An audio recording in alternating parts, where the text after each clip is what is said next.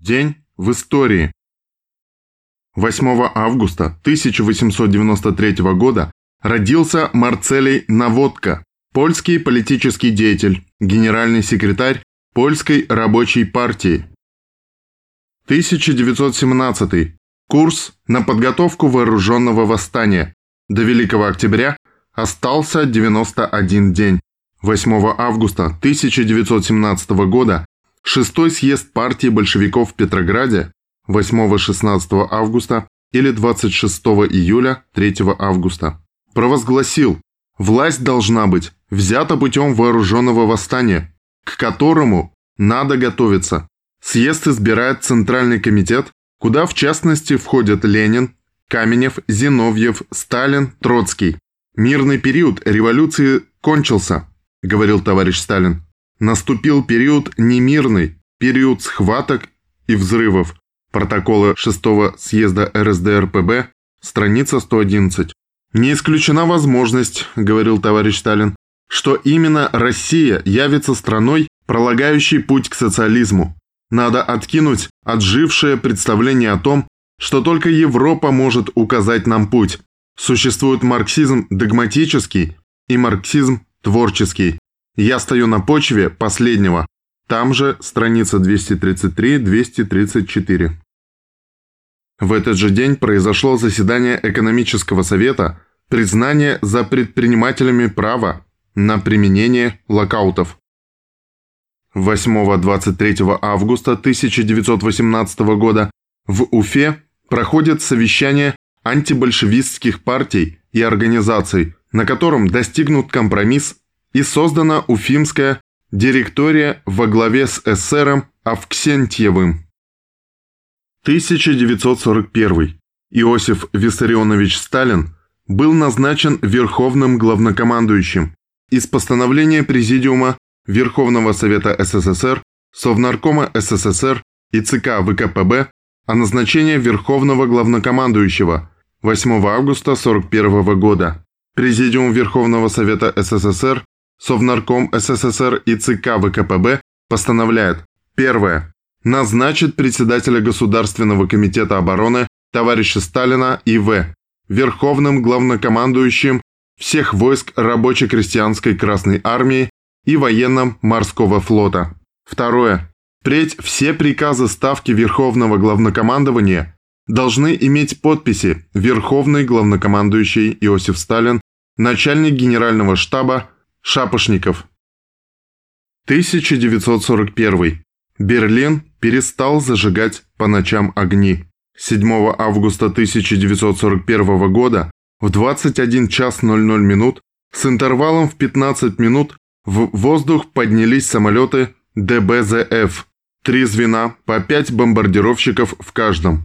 Первое звено возглавлял командир полка Преображенский.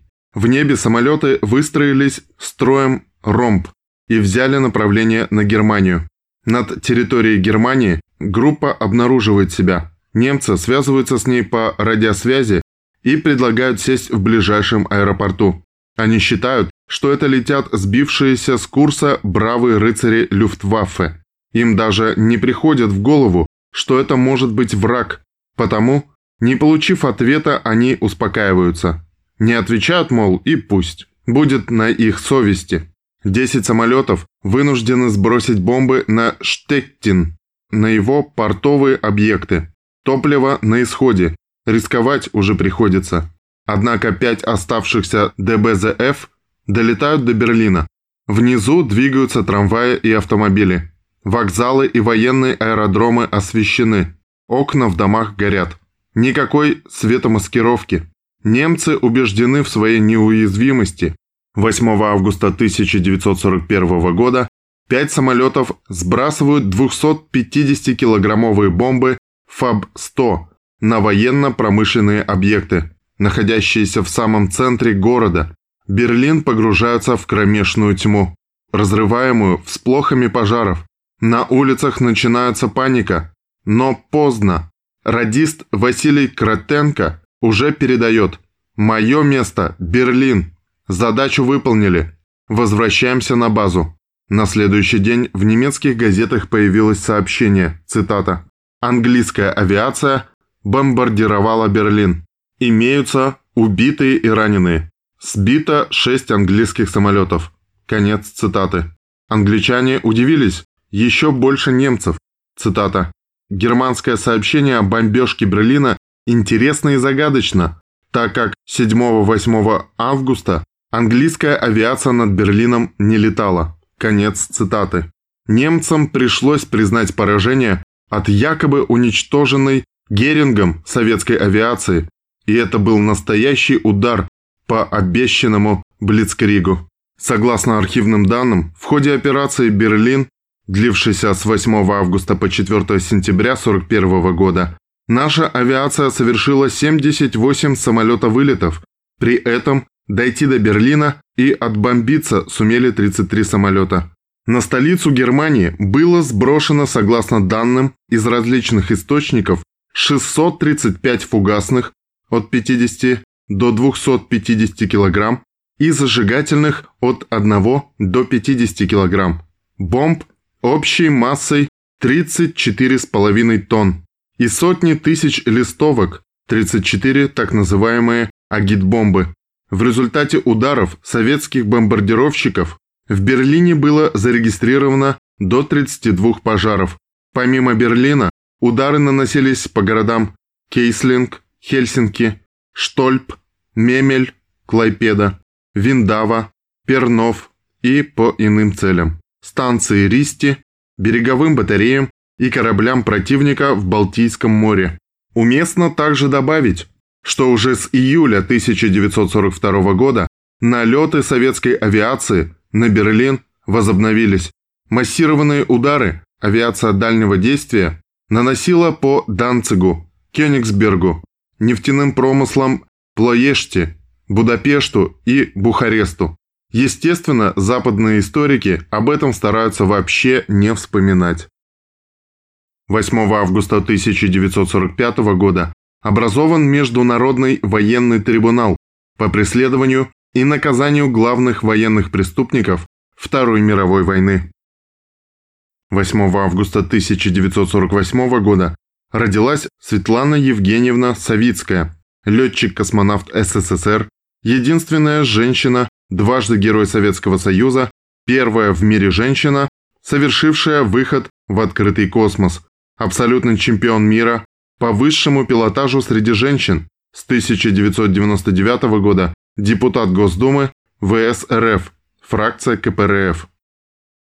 8 августа 1966 года в Китае объявлено начало культурной революции.